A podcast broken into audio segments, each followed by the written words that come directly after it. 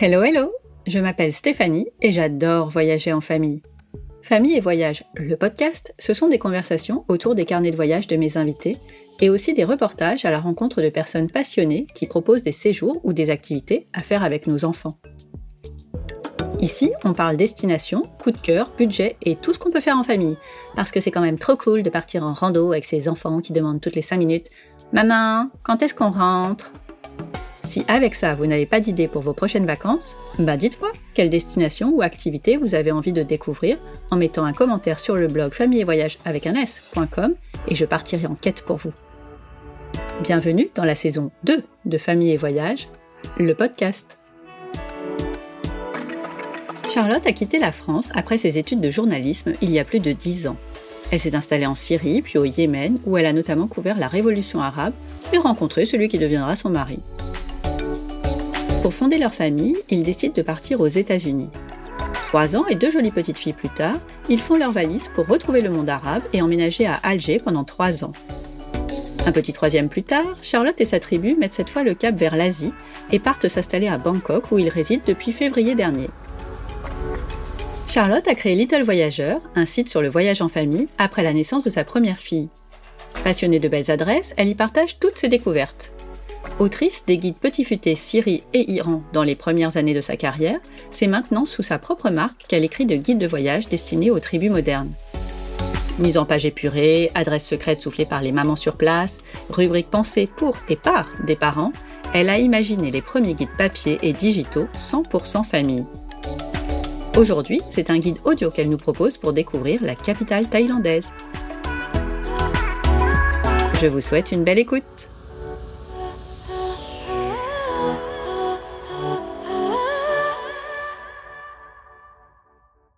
Bonjour Charlotte. Bonjour. Merci infiniment d'avoir accepté mon invitation pour parler de Bangkok.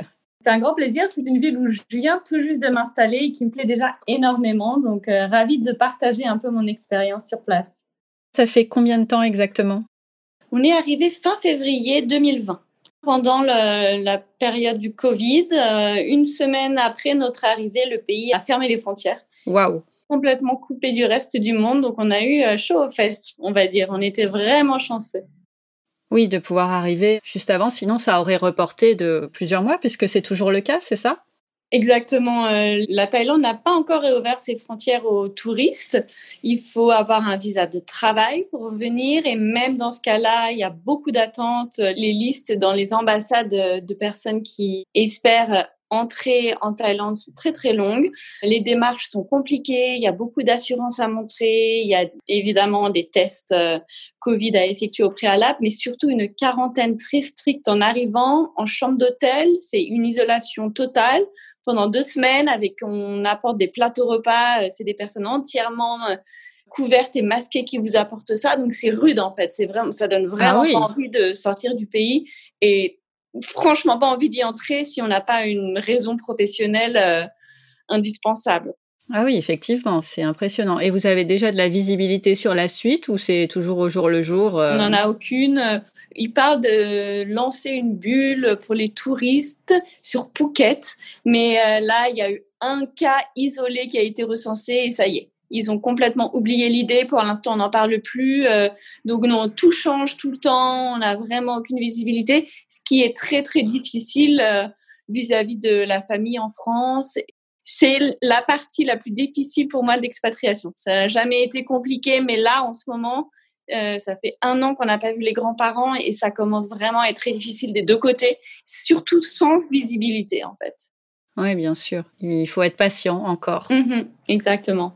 Avant de rentrer complètement dans le vif du sujet euh, et de parler de Bangkok euh, plus en détail, j'aimerais qu'on revienne un peu sur ton parcours euh, qui est pour moi complètement fou et, et hyper passionnant. Est-ce qu'on peut refaire justement le point sur ce parcours tellement atypique, en commençant évidemment par la Syrie et le Yémen, où tu étais reporter euh, après tes études de journalisme? Comment ça s'est passé? Comment tu as pris cette décision de, de partir loin et surtout dans ces zones qui sont pas évidentes, on va dire? Euh, J'aimerais en savoir plus. J'ai toujours beaucoup aimé euh, l'étranger, aimé l'autre, aimé euh, des nouvelles cultures.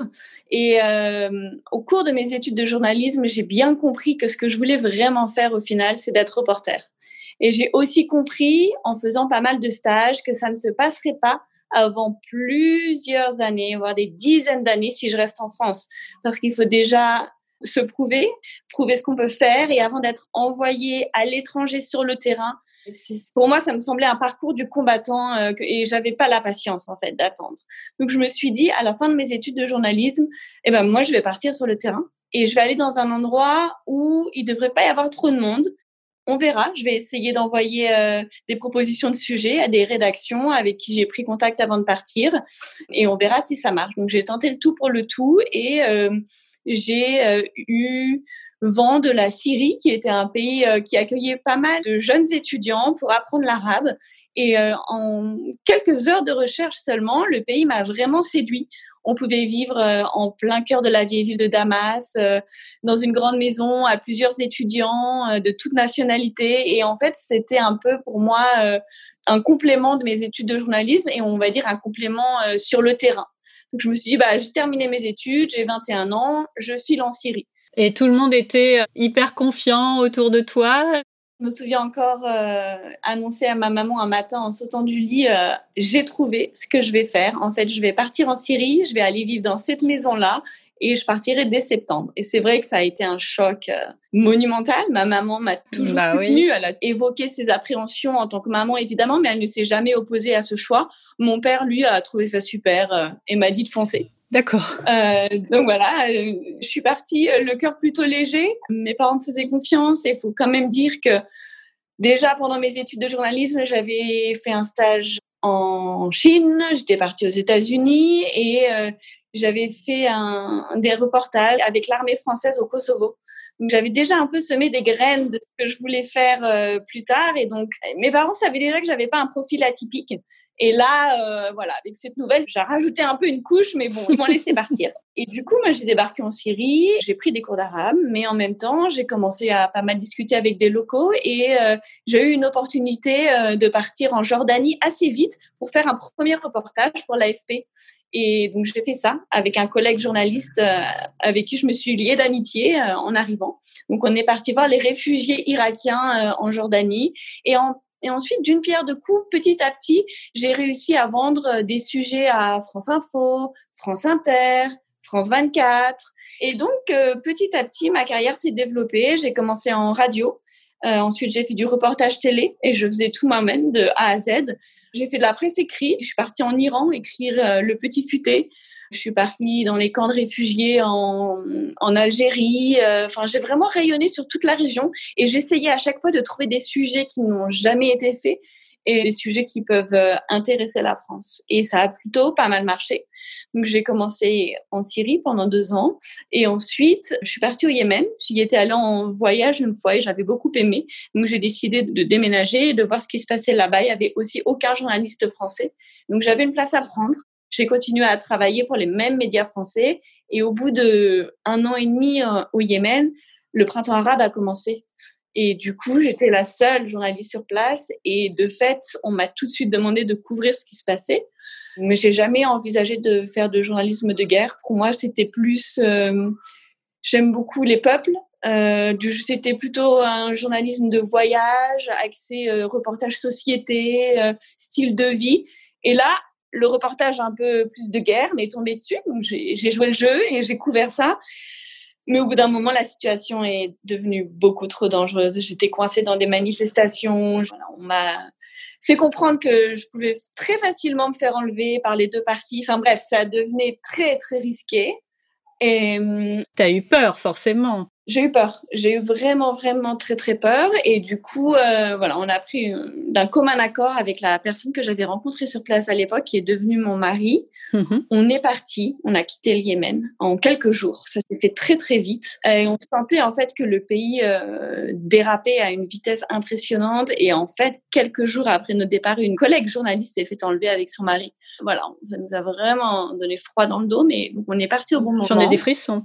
C'était assez marquant, en fait. Et le, virage qu'on a pris après était aussi marquant puisqu'en quelques mois, On s'est retrouvé au Qatar, puis en fait assez vite aux États-Unis où mon mari a une opportunité professionnelle. Et donc là, voilà, on a un peu démarré notre vie de famille là-bas. Dans un environnement plus simple, plus, plus, plus sécure. Bah là, on était juste content de retrouver la sécurité totale. Ça faisait à peu près cinq ans que j'étais au Moyen-Orient. J'avais besoin d'un break, un break mental aussi, parce qu'il y a quand même une grosse, c'est beaucoup de pression de vivre euh, en tant que femme au Moyen-Orient. J'ai pas trouvé ça difficile.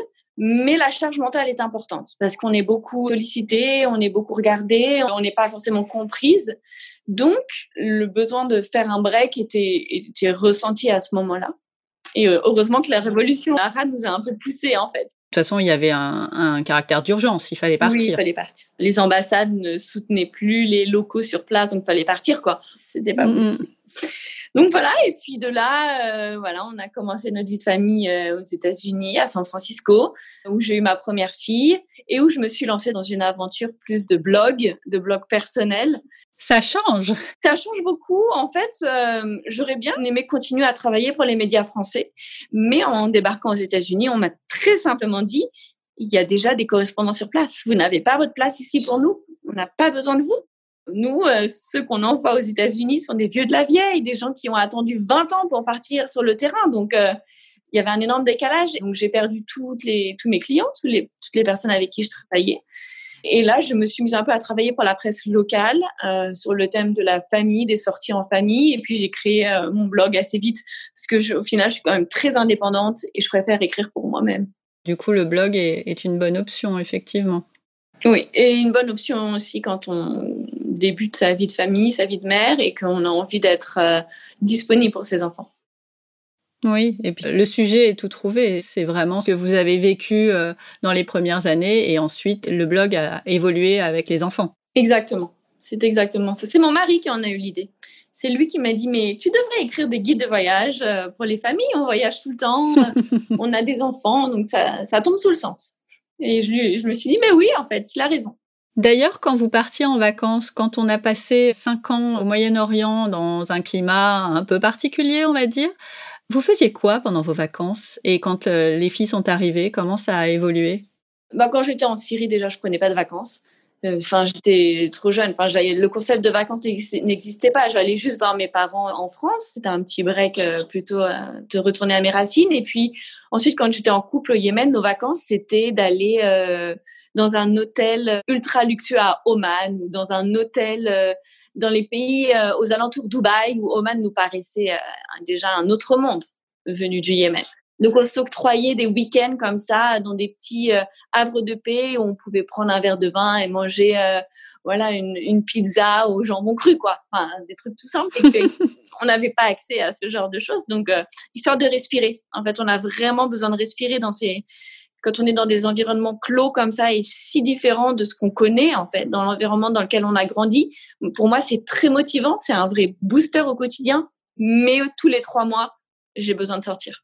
Et mon mari aussi, et en fait tous les expats. C'est pour ça qu'on a aussi, euh, enfin moi je n'avais pas, mais les, gens qui travaillent pour des grosses entreprises dans ce genre de pays peuvent s'octroyer quelques jours tous les trois mois. Ça dépend des pays, mais euh, c'est compris dans le package d'expatriation parce que c'est vraiment nécessaire. Sinon, euh, c'est très dur. Et quand ta première fille est arrivée, vous avez changé votre façon de voyager ou vous l'avez juste adaptée On l'a juste adaptée. En fait, à l'époque, on voyageait, je voyageais beaucoup avec mon mari qui, lui, faisait des missions pour le travail. Je me greffais sur ces missions pour le travail et j'en profitais moi pour voyager à côté. Et du coup, ma fille venait avec nous. Euh, c'est à peine trois mois, elle a pris son premier avion pour partir en Uruguay pendant deux semaines. Et puis à partir de là, ça s'est enchaîné. Quoi. Elle n'a pas arrêté. Euh, je sais pas combien de pays elle a déjà visité. J'avais compté une fois, 10, 12 déjà. Enfin, c'est c'est chouette. C'est chouette. Ouais, ouais. Euh, on a juste adapté. On a continué à beaucoup bouger. Et là, de plus en plus, en fait, depuis qu'on est en Thaïlande, euh, j'ai l'impression que ça va aller crescendo. Après les États-Unis, vous êtes reparti euh, dans le monde arabe pour vous installer à Alger. Encore une opportunité professionnelle? Tout à fait. Mon mari ayant gardé pas mal d'entreprises au Moyen-Orient. Lui est investisseur dans le domaine agricole. Euh, L'Algérie, euh, se montrait très gourmande en investisseurs étrangers à l'époque et le domaine de l'agriculture les intéressait beaucoup. Donc, euh, suite à une conférence, il a eu une opportunité pour s'associer avec des partenaires algériens et développer le business qu'il faisait dans d'autres pays déjà. Donc, on était ravis. Bon, ça nous permet de nous rapprocher de l'Europe. On retrouvait un peu le monde arabe qu'on avait quitté si brutalement. Et en plus, on pouvait euh, y accéder avec nos filles euh, dans un environnement francophone. Donc, ça nous semblait vraiment parfait. Alors, pourquoi vous avez encore changé? Puisque maintenant vous êtes en Thaïlande. Qu'est-ce qui a fait que vous avez refait une fois de plus vos valises? En fait, les expatriés, les missions en général durent trois ans. Donc on a, c'est un cycle de trois ans qu'on a terminé en Algérie. On aurait pu le prolonger, mais pour être honnête, c'est un pays qui est au final assez hostile à l'entrepreneuriat. Mon mari a eu beaucoup, beaucoup de mal à monter son projet sur place. Beaucoup de barrières administratives ça prend énormément de temps. En fait, quand ce sont des grosses entreprises qui souhaitent s'implanter, des entreprises déjà assises et connues, ça se passe. Mais pour mon mari qui voulait créer une nouvelle structure sur place en tant qu'entrepreneur, c'est presque du jamais vu et c'est très compliqué. Et en gros, on pourrait y arriver, mais il faudrait rester une dizaine d'années. Parce que là, au bout de trois ans, il n'avait toujours pas obtenu de terre pour euh, planter ses cultures au sud. C'est pour ah oui, c'est long. C'est très long. Il y a eu entre-temps un changement de président. Donc le pays, les administrations se sont arrêtées de travailler pendant un an. Donc voilà, c'est le timing n'allait pas. Et donc c'est un pays où il faut s'installer pour pas trois ans, mais euh, cinq, dix ans. Et moi, j'étais pas prête à signer, lui non plus. C'était usant euh, mentalement. Aussi, le système de santé est pas pas très très fiable. Euh, par exemple, je suis allée accoucher de mon troisième en France. Euh, pendant qu'on habitait là-bas, parce que j'ai pas osé accoucher sur place. Et donc au quotidien, quand on a trois jeunes enfants, euh, ne pas avoir un système de santé, ne pas se sentir en confiance d'avoir un, hôpital euh, qui pourrait gérer les quelconques urgences qu'on peut avoir avec des enfants, pour moi est assez stressant au final. Et puis aussi le manque d'activités, le manque de lieux, le manque d'escapades qu'on peut faire depuis Alger avec des jeunes enfants se faisait vraiment ressentir. On devait sortir du pays à chaque fois qu'on voulait vraiment prendre de vacances. Il n'y a pas d'infrastructure touristique, il n'y a quasiment pas de parc. Enfin, c'est pas très très adapté pour moi à la vie, à une vie de, de maman aventurière avec de jeunes enfants. C'est pour le coup c'est ça fonctionnait pas, ça fonctionnait pas. Donc on était ravis d'avoir une opportunité en Thaïlande qui nous semblait un pays euh, parfaitement adapté à toutes les, les volontés et les demandes de la famille, de tous les membres de la famille. Combien de temps ça a pris entre le moment où vous vous êtes dit on renouvellera pas et le moment où vous êtes arrivé en Thaïlande? Un an. Ce qui est normal ou ce qui est long, je me rends pas compte? Ce qui est, euh, ce qui est plutôt normal. Ce qui est plutôt normal. Ok. De ce que j'ai pu voir chez mes amis qui sont expatriés, en général, on fait des demandes pour aller dans un nouveau pays et puis euh, la réponse vient très tardivement et c'est très fréquent d'avoir seulement trois mois pour boucler ses valises et changer de pays. Nous, on a eu un petit peu plus de temps parce que mon mari est entrepreneur, donc c'est lui qui gère un petit peu le rythme du déménagement, mais euh, de l'idée jusqu'à l'accomplissement, c'était un, an. Et est-ce qu'il y avait plusieurs pays en lice ou euh, c'est vraiment l'opportunité de ton mari qui a fait que vous êtes parti sur la Thaïlande? Il y avait quelques autres pays en Asie, parce qu'on s'était dit l'Asie, ça nous semble un continent intéressant, on ne connaît pas ça nous titillait. Euh, il y avait la Malaisie, il y avait Singapour et Bangkok. Et en fait, ce qui nous a décidé sont euh, la facilité de créer une entreprise, la facilité d'être entrepreneur, euh, le niveau de vie, les écoles. Voilà, on a un peu ratissé sur tous les terrains et c'était le, mix parfait en fait.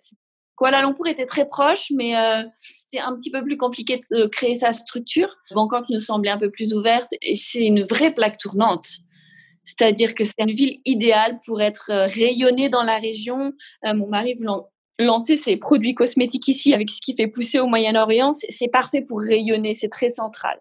Donc ça combinait tout ce qui était intéressant pour vous, côté pro et perso. Exactement. Les démarches pour s'y installer, elles ont été simples ou compliquées par rapport à vos précédentes expériences? Plutôt très simples. Évidemment, euh, il y, a, des étapes à respecter, mais quand, euh, enfin, c'est clair au moins, on sait exactement ce qu'il faut faire et si on fait ce qui nous est demandé, on obtient les visas qui sont requis et, tout se passe très facilement. Nous, on est arrivé en visa avec un visa touriste et on pensait euh, le convertir au bout de quelques mois en sortant du pays et en rentrant avec un visa de travail. Malheureusement, comme le Covid euh, est passé par là, on n'a jamais pu sortir du pays. Donc, on a bénéficié avec beaucoup d'autres étrangers en Thaïlande d'une euh, prolongation de notre visa. On a eu deux, trois prolongations. Et d'ailleurs, tout va se terminer euh, fin septembre. Mais entre-temps, mon mari a créé sa structure et donc on a pu changer notre visa sur place avec voilà l'aide d'avocats évidemment. Hein, mais la Thaïlande a, a, laissé la possibilité à des gens qui s'installent vraiment on, nous, on paye un loyer, on a une maison, on a des enfants à l'école, mhm. euh, mon mari a une entreprise, on a six employés, donc on s'installe et, la Thaïlande reconnaît ça et nous permet de rester. Euh, là, j'étais encore à l'immigration il y a quelques jours et j'attends mon, mon, passeport pour mon visa, mais je suis la dernière euh, de la famille à, l'obtenir. Donc ça devrait aller après. D'accord. Et c'est un visa pour combien de temps? Je sais pas encore. Je crois que c'est juste quelques mois, mais c'est toujours le plus dur d'avoir le premier. Ensuite, le renouvellement ne devrait pas être trop compliqué. Est-ce qu'il y avait quand même des a priori avant de partir ou tout était euh, clair et limpide et de toute façon vous verriez bien sur place? C'est plutôt notre mentalité ça. On se dit de toute façon on verra bien sur place. Euh. Après les pays où on a été ça devrait pas être plus compliqué. Enfin voilà, on, relativise beaucoup par rapport à, l'expérience qu'on a eue. Mais c'est en fait c'est ça. On a pris la façon de voir un pays et de s'y installer, c'est complètement subjectif par rapport à ce qu'on a vécu avant. On a mis un an en Algérie pour obtenir une résidence. C'était un casse-tête administratif pas possible, avec beaucoup de rendez-vous, faut beaucoup sourire. Enfin, c'était pour moi très difficile, pour mon mari aussi, avec aucune certitude. On nous demande certains papiers un jour, on amène les papiers le jour d'après, c'est d'autres papiers. Enfin bref, tout ça n'existe pas en Thaïlande. Au moins c'est clair, on sait ce qu'il faut faire, on le fait et ça fonctionne. On patiente, on paye et ça fonctionne. Comment s'est passée votre installation? C'était assez facile. En fait, je suis venue en voyage de reconnaissance pendant quatre jours, fin janvier. Et euh, je me suis dit, j'avais programmé euh, à peu près une quinzaine de visites de maison et huit écoles. Je suis venue seule, sans mari, sans enfant. Je me suis dit que je serais plus efficace. On voulait faire les choses bien pour une fois et ne pas arriver euh, sans maison et rester dans un appart-hôtel pendant longtemps parce qu'on s'est dit les enfants ont assez vite besoin de retrouver une routine. C'est vraiment important, je pense, surtout qu'ils grandissent et euh, c'est déstabilisant de déménager en milieu d'année. Donc, je voulais à tout prix trouver l'école et une maison si possible pour éviter la, la case appart-hôtel où bon, on n'est pas vraiment chez soi. Et voilà, en quatre jours, j'ai fait plein de visites et j'ai trouvé ce qui nous convenait. Donc, on a déménagé un mois plus tard et on est arrivé directement de l'aéroport dans notre maison. Et les filles ont commencé l'école enfin, pour quelques jours à cause du Covid, malheureusement, euh, après. Et puis bon, après, tout a été fermé. Mais, euh, mais c'était plutôt facile. D'ailleurs, les enfants avec quel âge à votre arrivée? Un an, trois ans et cinq ans. Le petit dernier euh, ne peut pas se rendre compte, mais les filles, est-ce qu'elles étaient en mode excitation totale ou un peu déstabilisées par ce changement? L'aîné, je dirais un mélange des deux. Ouais. Ma fille qui a trois ans, elle se rendait pas compte. Fait, ce qui est le plus dur, c'est de quitter les copains. Hein. Évidemment. C'est ça, en fait. Elles parlent encore de leurs copains de leur ancienne école. Alors là, elles sont dans une nouvelle école et tout se passe très bien. Donc, il y a des nouvelles amitiés qui se lient. Donc, voilà, ça, ça commence à être un peu plus facile. Mais bon, c'est à cet âge-là, c'est ça qui, qui manque, quoi. Après, le reste, euh, non, c'est plus de l'excitation de découvrir euh, nouveau pays, euh, de la nouvelle nourriture. Il y a plein de parcs partout. Enfin, c'est une autre vie hein, quand même pour les enfants ici.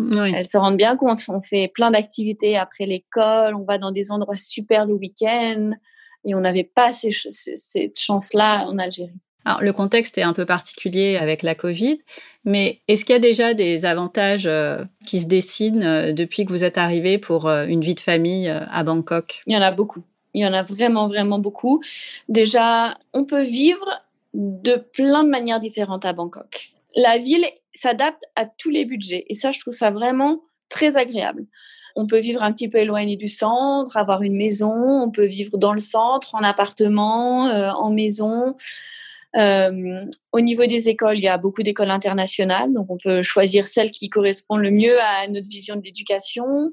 Et euh, il y a pléthore d'activités. Hein. Si votre enfant veut faire de la batterie, peut faire de la batterie, euh, des claquettes, euh, de la natation, enfin des plus farfelus aux plus classiques. Et il y a quelques parcs dans la ville et beaucoup d'options de sortie en nature en dehors de Bangkok. Il faut, il faut quand même en deux heures de voiture, on peut se retrouver dans un parc national euh, et voir des éléphants qui traversent la route. Donc, si on se donne les moyens, il y a quand même euh, de super euh, escapades à faire sur le week-end. Et pour moi, c'est un énorme avantage quand on a des enfants de pouvoir s'échapper comme ça, soit à la mer ou soit dans un, parc national très facilement. Je trouve ça chouette. A contrario, est-ce qu'il y a des inconvénients? Mmh, Oui, il y en a. on peut pas facilement marcher dans la rue. Euh, pour plusieurs raisons. Il y a beaucoup de rues qui n'ont pas de trottoir. Les trottoirs sont pas forcément euh, très larges ou ils sont parfois il y a beaucoup de trous. Donc pour les enfants c'est pas facile de marcher et il fait extrêmement chaud. Mais vraiment il fait très chaud. Et ça, ce sera toute l'année. Donc, euh, au bout de assez vite, hein, les enfants meurent de chaud et donc entre 10h et 16h, on oublie quoi. On peut pas aller se balader euh, à pied dans la ville avec des enfants, surtout qui ont, enfin, pour jusqu'à entre 0 et 6 ans, moi, ça me semble compliqué. Donc, euh, moi, c'est ce qui me manque un peu euh, de les prendre par la main avec la trottinette, d'aller acheter une baguette de pain. C'est sympa. Ça, c'est des choses que j'aimerais pouvoir faire, mais que je peux pas faire. Et il y a quelques parcs dans Bangkok, mais il y en a pas à tous les coins de rue non plus. Donc, il faut forcément prendre la voiture pour aller dans un parc, se garer et euh, il faut imaginer être coincé dans les bouchons euh, au moins à l'aller ou au retour quoi. C'est une ville qui a pas mal d'embouteillages. Donc euh, voilà, ça c'est des petites choses qui peuvent un peu déplaire quand on a des enfants. Mais on s'y fait. Oh oui, on s'y fait. Il y a tellement d'autres aspects positifs à côté que ça, ça la balance et, enfin, c'est même pas équilibré là. Il y a beaucoup plus de points positifs que de points négatifs à mes yeux. Hein. Bah tant mieux. ça fait ça fait quand même quelques mois que vous êtes là dans un contexte encore une fois un peu particulier, mais si déjà la maison est chouette, euh, les filles euh, sont à l'école, euh, vous avez trouvé ce qui correspond, enfin ce que vous avez envie de faire au quotidien avec votre famille, c'est déjà un gros avantage. Et le fait qu'il fasse très chaud, c'est sûr que pour moi parisienne, ça donne envie. Il fait pas, pas spécialement chaud, mais c'est un endroit où nous on va en vacances, où on ne vit pas, donc ça fait forcément rêver. Bien sûr. En fait, moi, la chaleur, c'est plus pour euh, rendre marcher dans la rue un peu compliqué, mais sinon, c'est un vrai bonheur. On n'a pas besoin de mettre des chaussettes aux enfants, on n'a pas besoin de mettre des baskets, de mettre des manteaux. Euh, non, ça c'est clair que moi aussi, je suis adepte à 100% de ces températures qui, qui sont quand même bien agréables.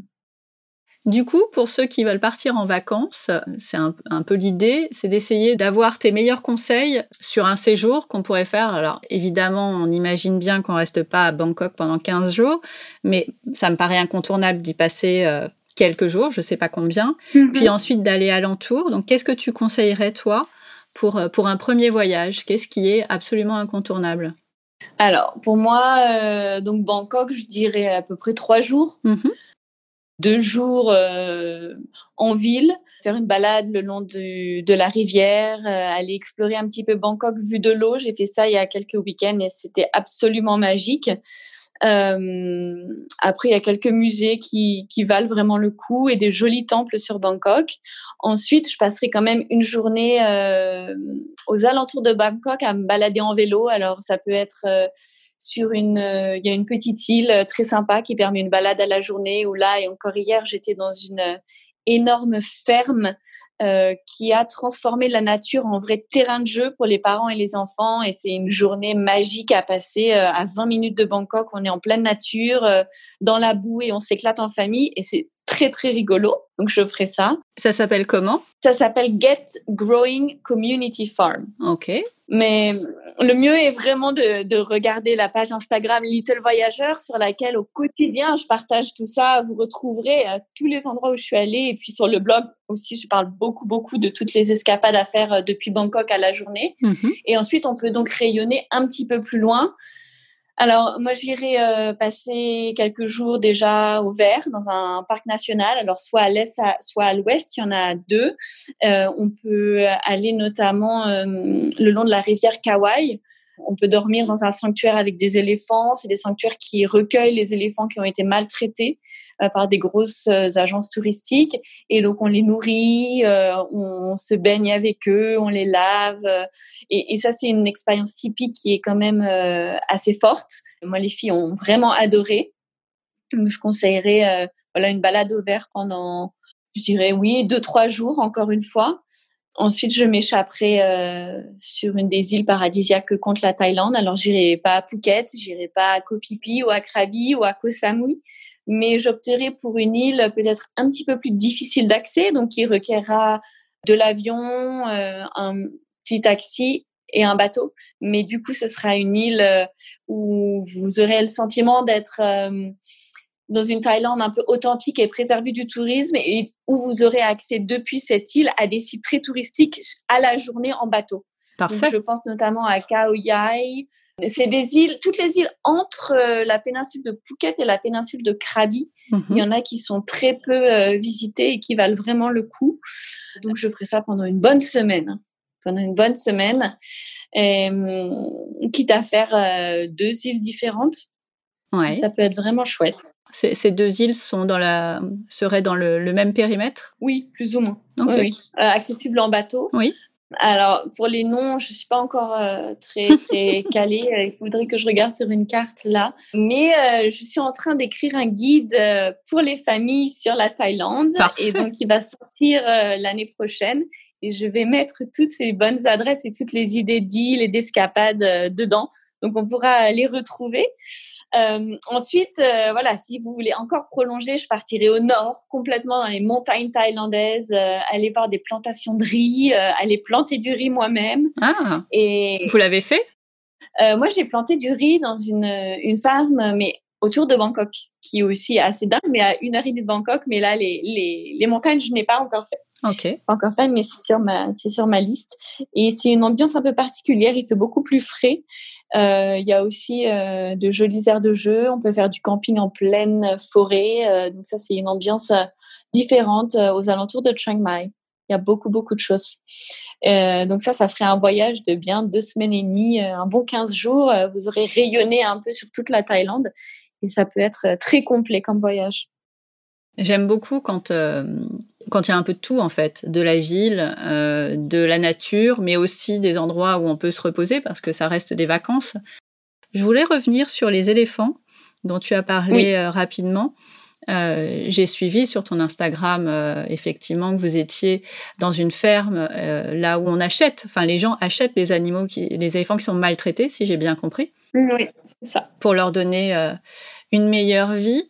Comment on peut être sûr de pas se tromper quand on veut aller voir des éléphants euh, dans ces bonnes conditions-là et pas dans une usine à touristes? Déjà, il y a un critère très très simple. Mhm. Dans ces endroits qu'on appelle des sanctuaires, on ne monte pas sur les éléphants. On ne monte pas dessus. Mhm. Euh, voilà, c'est on caresse l'éléphant du bout des doigts, on lui donne à manger, mais c'est tout, c'est tout. Et ça, c'est la grosse différence. Euh, moi, je suis allée me balader euh, au nord de Bangkok, dans une ville qui s'appelle Ayutthaya, et c'est vrai que sur le bord de la route, il y avait des éléphants qui étaient euh, limite maquillés. Ils avaient Oh. des colliers autour du cou, des grelots sur les pattes, et ils portaient une charge sur leur dos pour attirer les touristes. Et donc, il y avait de la musique, les éléphants secouaient leur Mon Dieu. et ils n'attendaient que les touristes. Il y avait des gens qui y allaient. Et évidemment, mes enfants avaient des yeux grands ouverts et je leur ai expliqué que on n'allait pas s'arrêter. Et je leur ai expliqué en fait ce qui se passait. Euh, mais euh, il n'y a pas photo entre ce type d'endroit et les sanctuaires où on, enfin, il n'y a rien de tout ça, quoi. Mm. On peut vraiment pas se tromper. Après, les sanctuaires, euh, il y en a pas énormément non plus. D'accord. Et puis, euh, ils font ce qu'ils peuvent. Hein. Après, évidemment, eux aimeraient plutôt euh, complètement relâcher les éléphants, mais ces éléphants-là ne peuvent plus survivre seuls Ouais, dans la ça, nature. oui, bien sûr. Mm. Donc, euh, de toute façon, euh, c'est à peu près le mieux qu'ils peuvent faire. Et puis, ils sont ingénieux. Ils- Ils utilisent le, le caca de l'éléphant pour faire du papier. Donc, on apprend aussi à utiliser de façon écolo. Ça, c'est original. Les caca d'éléphant et ça, ça plaît beaucoup aux enfants. Donc, on a aussi fait du papier quand on est allé euh, dans les sanctuaires d'éléphants et, et ça fait vraiment une chouette visite. Euh, les filles en parlent encore et je pense qu'on va bientôt aller dans un nouveau sanctuaire. Donc, tu as dit, il y en a quelques-uns, euh, et j'imagine que sur les sites internet de ceux où il faut vraiment pas aller, ils vont mettre en première page euh, un touriste sur un dos d'éléphant, et c'est ce qu'ils vont mettre en avant en premier finalement. Exactement. Exact. Parce que c'est ça que les gens veulent faire. Malheureusement. Ou genre l'éléphant qui, qui va faire un spectacle genre au cirque, Oui, un truc comme ça. on va éviter. Pour repartir sur Bangkok, pour ces quelques jours euh, de visite de ville, est-ce qu'il y a un type d'hébergement, euh, par exemple, à privilégier? Moi, j'ai trouvé des très chouettes hôtels à Bangkok, des hôtels qui sont euh, un peu alternatifs. C'est pas des grandes chaînes, c'est pas des Airbnb non plus, mais il y a vraiment de chouettes adresses pour vivre Bangkok d'une manière un peu décalée. Il y a un hôtel notamment euh, dans le poumon vert de Bangkok, euh, qui est une, euh, un vrai écrin de verdure à 20 minutes du centre. Et ça s'appelle le Bangkok Tree House. Et on dort vraiment perché, en hauteur, dans des espèces de cabanes de verre et on voit, on est entouré de verdure et on sort de là, on prend un bateau et un taxi pendant 20 minutes et on est au centre de Bangkok. Donc pour moi, c'est ce type d'hébergement en fait que que je scrute, que je recherche et que je placerai dans mes guides. Mm-hmm. Donc il y, y en a pas mal. Il y a, y a, pas, il y a il y, a, différentes options comme ça, des petits boutiques hôtels euh, avec euh, trois quatre chambres et un restaurant sur place qui nous fait de la nourriture euh, maison, de la nourriture taille maison.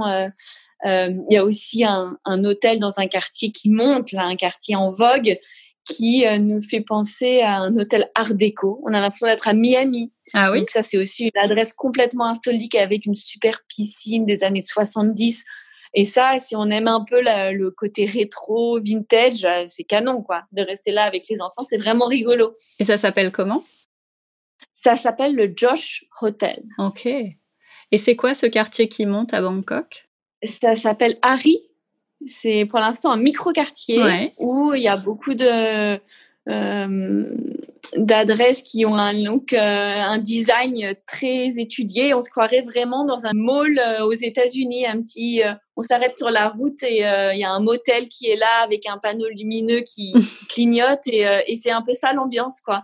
Et on mange voilà des churros, des super hamburgers et il y a, y a une dizaine de boutiques et c'est vrai que c'est un peu le rendez-vous de tous les jeunes qui veulent se faire prendre en photo là-bas. C'est très instagrammable, oui. mais, euh, mais voilà, c'est un petit quartier qui est, qui est sympa. Il y a donc cet hôtel qui est niché. Donc c'est assez rigolo comme endroit. Oui, ça, ça a l'air, c'est complètement insolite. Alors tu parlais de nourriture. Euh, si on veut manger vraiment euh, local, qu'est-ce qu'il faut pas louper? Alors évidemment, le, le riz frit avec des petits morceaux de légumes ou de petits morceaux de viande, ça peut être du porc ou du poulet, ça les, les enfants raffolent, ce qu'on appelle fried rice. Il y en a un petit peu partout et en général, c'est pas épicé. Donc ça, c'est une bonne introduction le premier jour euh, à la nourriture thaïlandaise. Et puis ensuite, on, bascule plus sur des plats euh, à base de nouilles. Donc ça peut être des plats secs. C'est comme le pad siou le ou le fameux. Oui. C'est des pâtes euh, qui sont sautées, revenues avec euh, il y a un peu de cacahuètes, euh, il, y a, il peut y avoir des crevettes. Le siou c'est revenu avec un peu plus de légumes et puis dans une sauce brune plutôt, mais les pâtes sont assez larges, c'est délicieux.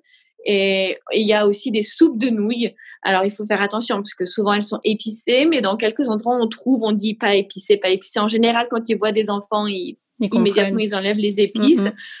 Dans les soupes de nouilles, parfois on peut avoir des surprises. C'est vrai que dans quelques-unes il y a des pâtes de poulet qui peuvent se glisser là-dedans. Ah, c'est vrai que ça, c'est une des surprises. Hein. il, faut tester la nourriture de rue à Bangkok. Elle est exceptionnelle, très peu chère et délicieuse. Et, mais on peut avoir quelques surprises et on ne sait pas forcément ce qu'on mange, mais c'est bon, de toutes les manières. Faut, faut pas savoir en fait, faut mieux pas demander. Non, ah. pas demander. Est-ce qu'il y a euh, une bonne adresse, un endroit euh, où vraiment euh, que tu recommanderais, que tu vas, tu mettras peut-être dans ton guide, mais un endroit, un, restaurant incontournable à Bangkok? Il y en a tellement. C'est Bangkok, c'est un, un, vrai paradis de la nourriture. C'est-à-dire qu'on peut manger à tous les prix, on peut manger de tout. Alors là, je partirai sur une adresse qui, évidemment, euh, nous permet de découvrir la nourriture thaï dans un environnement très paisible et vraiment bien adapté aux enfants. C'est euh, un restaurant de quartier qui s'appelle Mother May I. Mm-hmm. Euh, en français, la traduction, c'est maman, est-ce que je peux? Et, et c'est une cuisine locale Et l'avantage, en fait, c'est qu'on mange pas, euh, voilà, dans un boui-boui euh, dans la rue au milieu des voitures, ce qui peut être parfois intimidant quand on a des jeunes enfants. On peut se sentir pas vraiment à l'aise de tenter cette expérience. Et là, c'est euh, un restaurant avec un grand jardin, une fontaine, une balancelle, une nourriture excellente peu cher et, et, je la recommande les yeux fermés. C'est le premier restaurant où on est allé quand on est arrivé à Bangkok le soir même. Ah, c'est le premier qu'on a testé. Je ne l'oublierai jamais. Mm. Et euh, je me dis, comme expérience, quand on arrive, je le recommande à, tous, les, tous les touristes qui viendraient parce que ça m'a, ça m'a vraiment marqué. On a l'impression d'être euh, vraiment au paradis, quoi. C'est sublime. Est-ce que ta grande fille, elle, a un endroit préféré euh, pour aller manger? Si tu lui laisses le choix, qu'est-ce qu'elle va choisir? Cet endroit-là.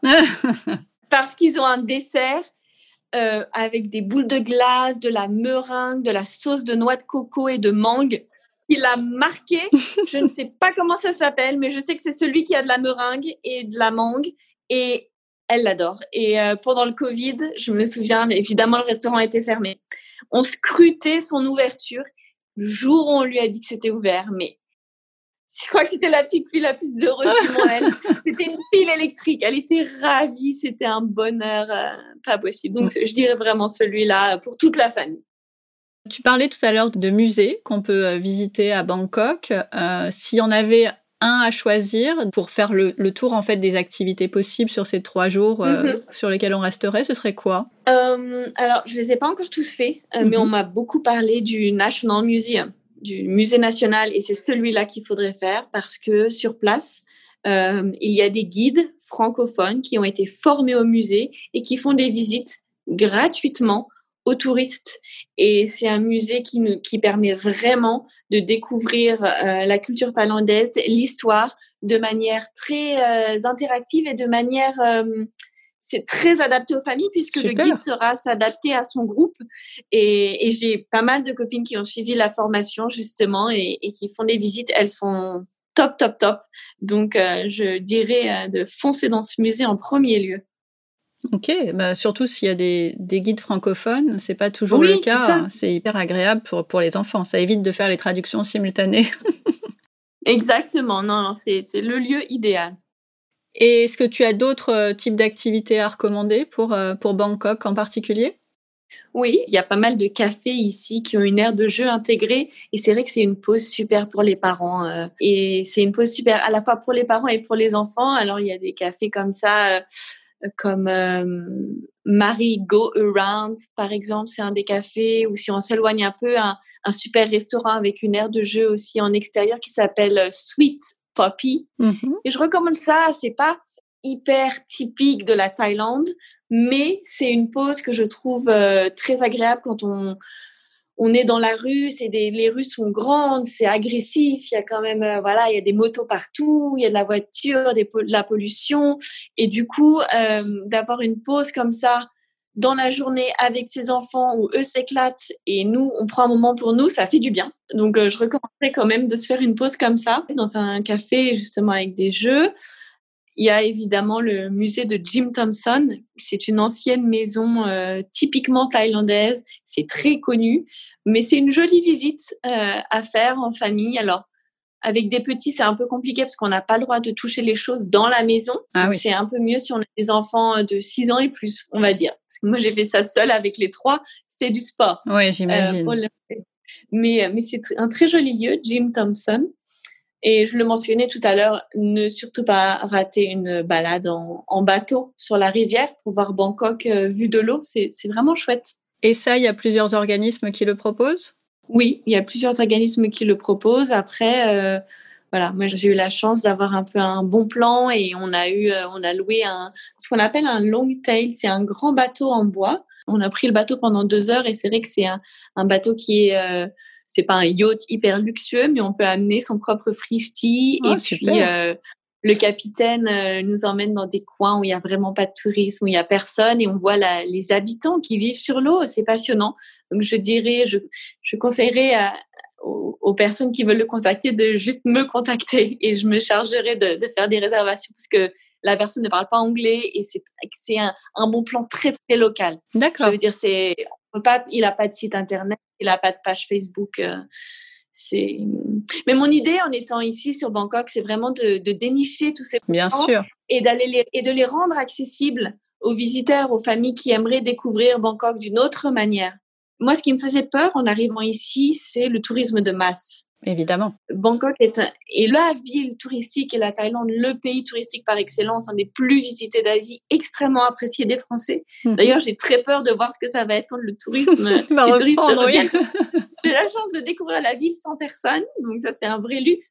Mais en même temps, je peux justement dénicher ces, ces plans euh, qui sont hors des sentiers battus et qui vous permettront, vous, de voir une Thaïlande euh, autre. Il y a beaucoup d'options et je dirais aussi de vraiment faire une balade à vélo soit dans Bangkok, soit dans des... Il y a une petite île en, dehors de Bangkok qui euh, donne l'impression d'être euh, en plein milieu de la campagne, alors qu'on est juste à côté de Bangkok. Et c'est une chouette balade à vélo à faire euh, aussi avec les enfants. Et le nom de cette île, c'est quoi? Cocrette. Cocrette, ok. là, c'est pareil, c'est du ultra local, donc il vaut mieux te contacter pour pouvoir trouver. J'ai écrit un article sur le blog sur Cocrette où je donne les informations, comment s'y rendre. Le blog est en français et en anglais, donc vous pouvez facilement le trouver. On mettra ça dans les notes de l'épisode de toute façon pour pouvoir euh, te contacter euh, facilement.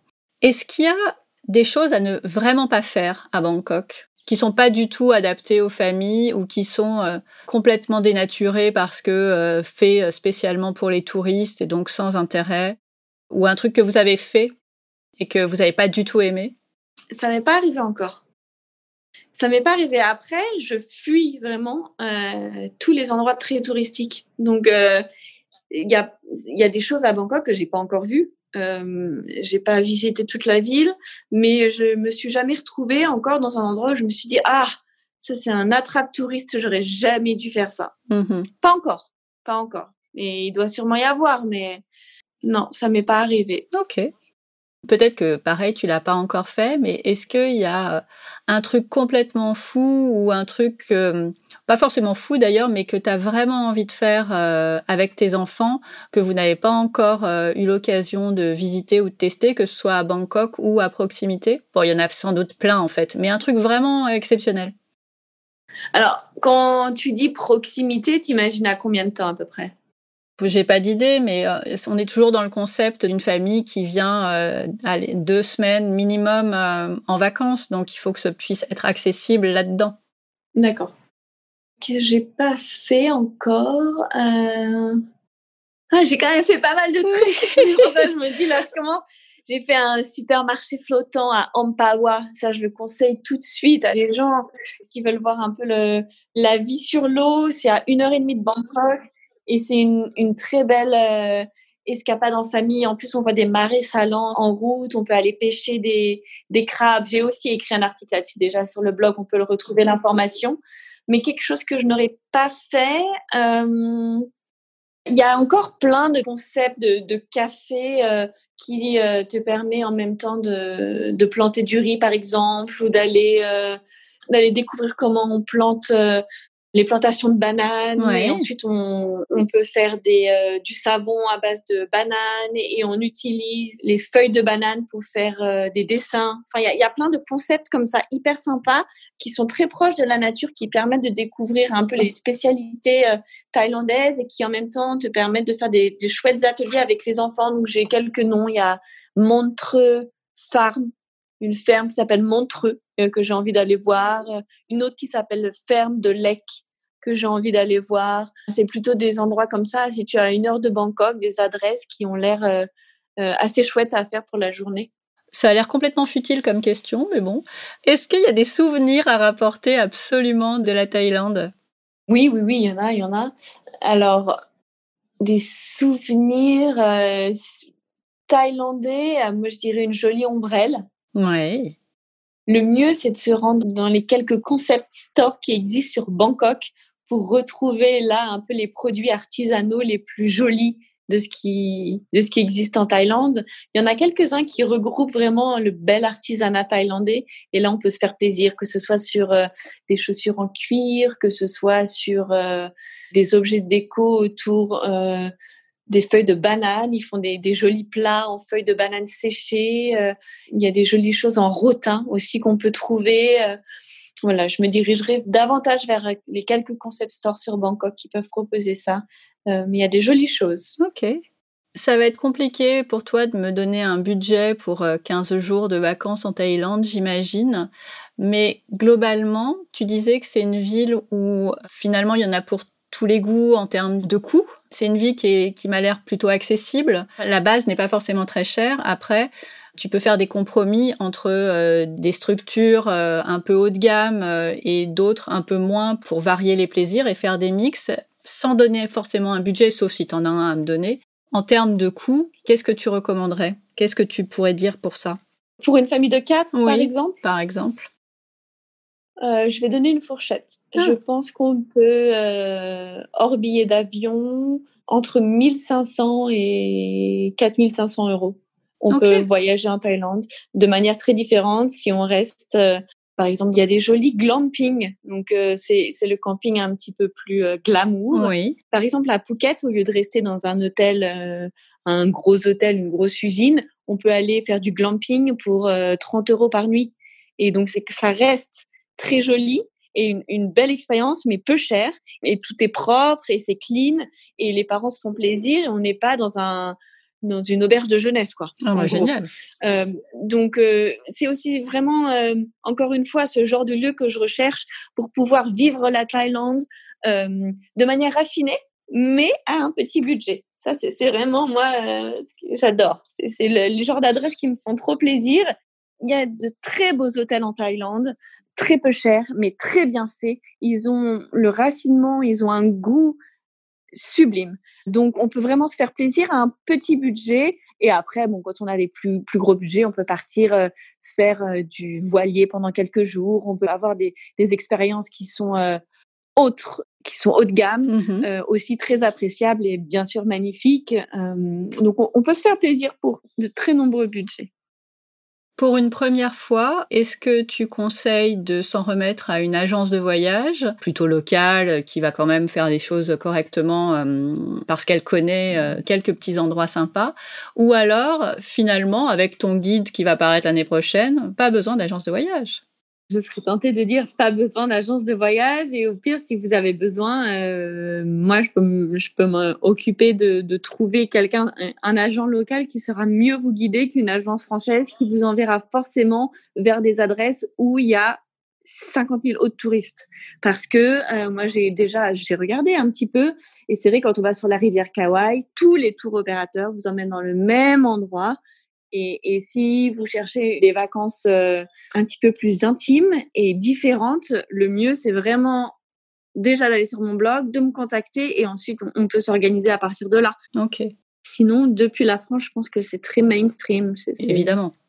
C'est pour ça que je disais, euh, de toute façon, euh, si agence de voyage, c'est forcément, euh, enfin c'est beaucoup mieux quand c'est local. Et si tu peux faire euh, l'intermédiaire euh, en attendant que le guide sorte, en tout cas, c'est top. Ça avec grand plaisir. Bon, pour finir, en fait, j'aime bien poser des questions un peu plus courtes qui sont sur l'ensemble de tes voyages pour continuer de voyager un petit peu. Quel est le voyage que tu n'as pas encore osé faire? La Mongolie vraiment pour des questions euh, logistiques. Euh, un voyage en Mongolie, là où on habitait depuis l'Algérie par exemple, c'était pour atteindre la Mongolie un vrai parcours du combattant et j'ose pas prendre euh, trois avions avec des enfants et gérer 10, 12 heures de décalage horaire. Ça, j'ose pas. Avec des enfants en bas âge, c'est. En fait, je me suis rendu compte que ce qui me limite en voyage depuis que je suis maman, c'est les très longs vols parce que je trouve que c'est pas facile. Mes enfants ne dorment pas en avion, c'est clair. Je, ne sais pas comment faire dormir mes enfants en avion, mais ils ne dorment pas. Pour eux, c'est l'excitation au maximum. ça a toujours été comme ça. Euh, donc, euh, ce qui me limite, c'est les longs vols et les gros décalages horaires qui, ça grappille forcément euh, quelques jours sur le voyage où tout le monde est déphasé et un, peu fatigué. Donc, c'est ça qui me limite. Et quel est celui qui te fait rêver, qui peut-être proche de toi finalement du coup et qui n'a pas cette problématique de décalage et de long trajet? Encore une fois, la Mongolie. parce que euh, je rêve de passer une semaine euh, à vivre sous une yourte et à découvrir la vie des habitants Ah, génial, euh, ouais. sur place et que mes filles soient en immersion dans des plaines, dans une immensité euh, qu'on ne connaît pas en fait. J'ai eu un peu ce goût d'immensité en Laponie l'année dernière et ça c'était mon plus grand rêve, c'est d'emmener mes enfants voir le Père Noël. Mais oui. Et, et ça a été absolument magique. J'en garderai euh, un souvenir merveilleux, euh, je pense, à vie. Et les enfants, c'est pareil. On en parle encore de soirées au coin du feu. Fait moins 20 dehors et on a notre sauna dans notre appartement. et et c'était absolument fantastique. Skier de nuit avec les enfants. euh, enfin, c'était euh, un voyage euh, vraiment à couper le souffle. Je pense que euh, la Mongolie pourrait euh, un peu m'apporter cette même adrénaline euh, de voir ces plaines immenses et découvrir un mode de vie que je ne connais absolument pas. Sinon, je rêve aussi de, Cambodge ou de Vietnam euh, qui sont tout proches de moi maintenant, mais euh, c'est des pays qui, qui me donnent bien envie. Quel est le voyage que tu as regretté avoir fait? Je crois que je, de, je- aucun. J'ai regretté aucun voyage. Bah tant mieux. Ils m'ont vraiment tous apporté quelque chose. Avec qui tu ne partirais jamais en voyage? Que je ne partirai jamais en voyage? Ouais. Ah, je ne sais même pas comment répondre à cette question. Elle est déstabilisante. J'y ai jamais pensé. Je vois pas. J'ai pas une personne qui me saute à l'esprit comme ça. Euh... Je vois pas. J'ai eu euh, ma belle-mère, euh, des amis. J'y ai pensé. euh, J'y ai pensé. Mais je l'ai fait l'année dernière. je, je le referai. Je le referai. Non, je vois pas vraiment. Le truc le plus inattendu qui te soit arrivé, alors j'allais dire lors de tes vacances parce que c'est ce que je demande en général, mais avec ton métier de reporter, j'ai plus envie de l'étendre à toutes les situations, Le plus inattendu? Dans tous les sens du terme. de dormir chez l'habitant au fin fond du Kurdistan en attendant de rentrer en territoire du PKK, des, des opposants. Et ça, ça a été une expérience que je n'imaginais jamais vivre et dont je ne me remets toujours pas. Pourquoi?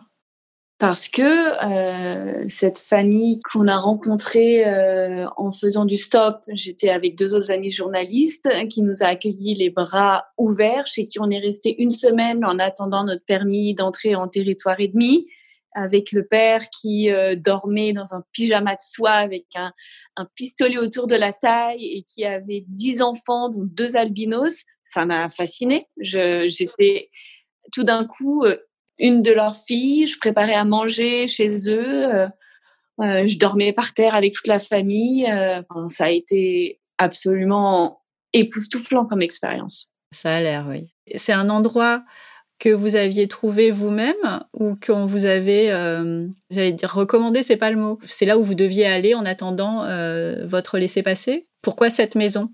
C'était tout au hasard. Tout au hasard. Waouh. Complètement le fait du hasard.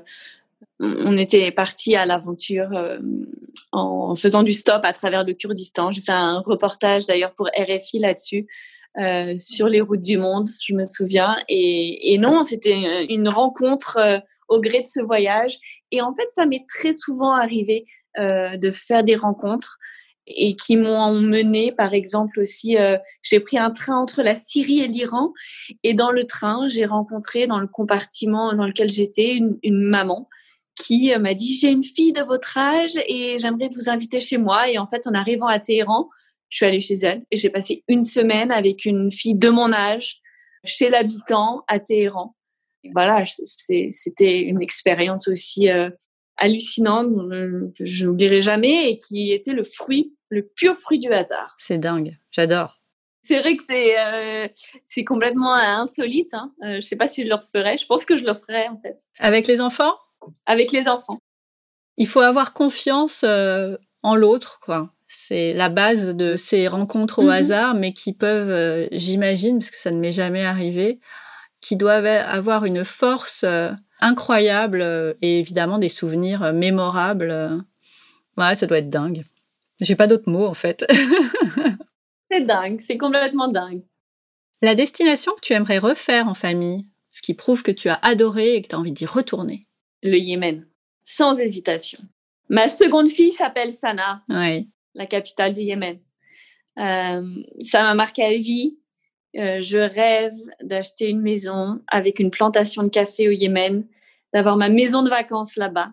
C'est dans nos plans avec mon mari. Le pays est en guerre, l'aéroport, les aéroports sont fermés. C'est absolument impossible, mais c'est la destination. Je rêve d'emmener mes enfants. Je pense pas que je la, je la retrouverai souvent celle-là. Euh. mais du coup, c'est chouette. Votre prochaine destination en famille? On part dans trois jours euh, dans le parc national de Khao Yai et on va euh, découvrir les vignobles thaïlandais et se baigner dans des cascades au milieu de la forêt et rencontrer les singes. Voilà. Tout simplement. Ouais, ouais, À, deux, heures de Bangkok. Génial. Dans un hôtel euh, bradé parce qu'il n'y a pas de tourisme et on, trouve des super plans en ce moment. Et ça sera euh, ajouté au blog et, euh, au guide, je pense, comme destination. À suivre sur tes réseaux. Ouais, c'est ça. Est-ce que tu vas changer tes habitudes de voyage justement à cause de la Covid? Je privilégie comme d'habitude vraiment le voyage local. Je me lave beaucoup plus les mains qu'avant. Forcément. Après, pour l'instant, les, voilà, les seules mesures que je pense prendre euh, quand je voyage de toute manière, pour moi, je fais attention à, à me déplacer euh, voilà euh, le moins possible, à être assez proche de l'habitant, à laisser le moins d'empreintes possible écologiques par exemple. Euh, et le Covid ne va pas m'arrêter de voyager, mais ouais, de, faire plus attention peut-être aux mesures sanitaires, de, de laver vraiment les mains de mes enfants plus souvent, d'avoir toujours, toujours du gel sur moi. Et voilà, mais je vais pas m'arrêter de voyager ou de découvrir en tout cas pour ça. Dernière question. Si nos auditeurs te cherchent, où peuvent-ils te trouver? Sur les réseaux sociaux. On les mettra évidemment dans les notes de l'épisode. Est-ce que tu peux juste nous donner le détail? Oui, bah là, je suis très présente sur euh, Instagram. L'Instagram, c'est Little Voyageur avec un S à la fin. Et sur le blog, euh, Little Voyageur. Et nous avons sorti déjà notre premier guide papier euh, sur Bruxelles que vous pouvez acheter directement sur le site. C'est un guide qui est euh, papier ou digital. Super. Donc voilà. Tout ça sera dans les notes, évidemment. Merci beaucoup, beaucoup, beaucoup, beaucoup, Charlotte, pour ce, euh, cette plongée euh, dans ton parcours qui m'a, j'allais dire qui m'éclate, c'est pas le mot, encore une fois, mais qui est tellement atypique et tellement dingue. je pense que ça le résume bien finalement. Et évidemment pour ce super guide de voyage sur Bangkok et la Thaïlande. Ah bah, c'était un vrai plaisir d'échanger. Merci beaucoup. Mais merci à toi. À bientôt. Au revoir.